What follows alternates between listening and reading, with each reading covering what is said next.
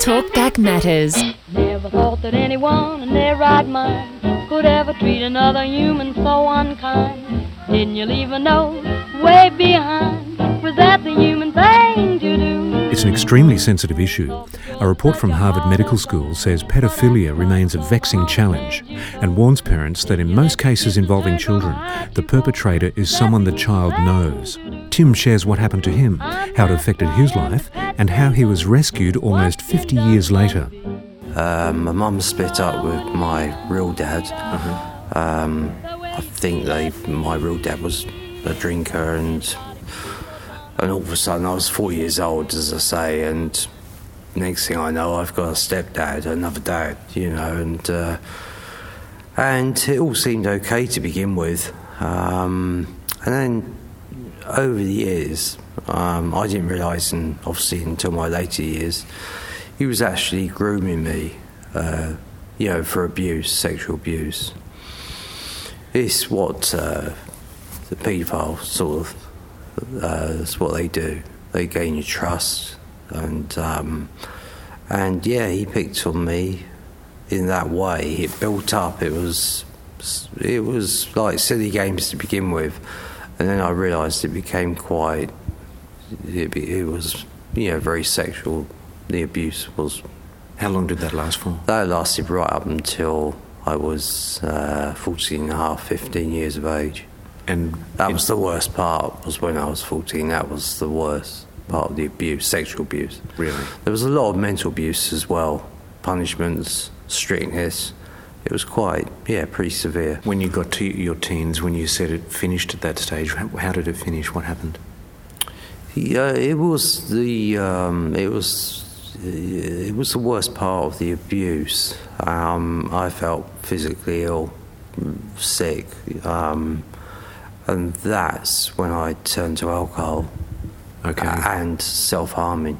I just saw any sharp object, I would, you know, I, I, I, I punished myself and I started drinking heavily.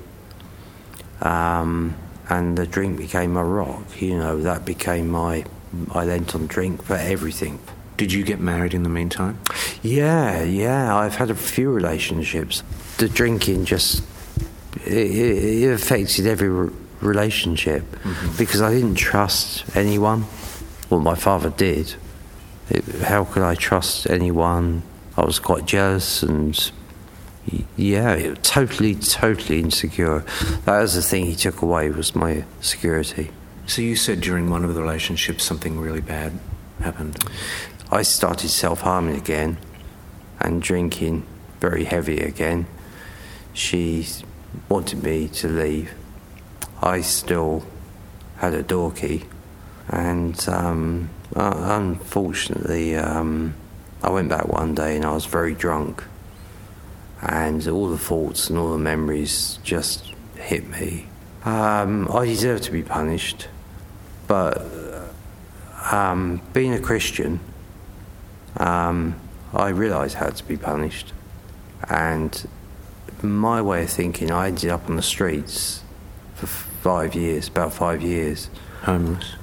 homeless. Yeah, eating out of bins and Really? all, all sorts, stealing and Stealing? drinking. Yeah, yeah.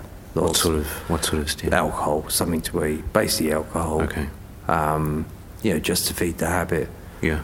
And um, yeah, those, those five years to me was it, it was payback from you know from God. I do. You Believe, think it was payback? Yeah, I do believe that um, if you commit a crime or sin, yes, you do have to pay it back. Of course, you do, in whichever way the Lord decides.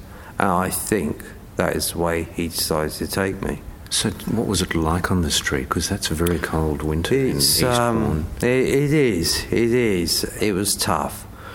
We lived in doorways, shop doorways, shelters, um, sometimes out in the open in the summer. We got beaten up quite a few times. We had our money stolen. Some of the beatings were pretty bad.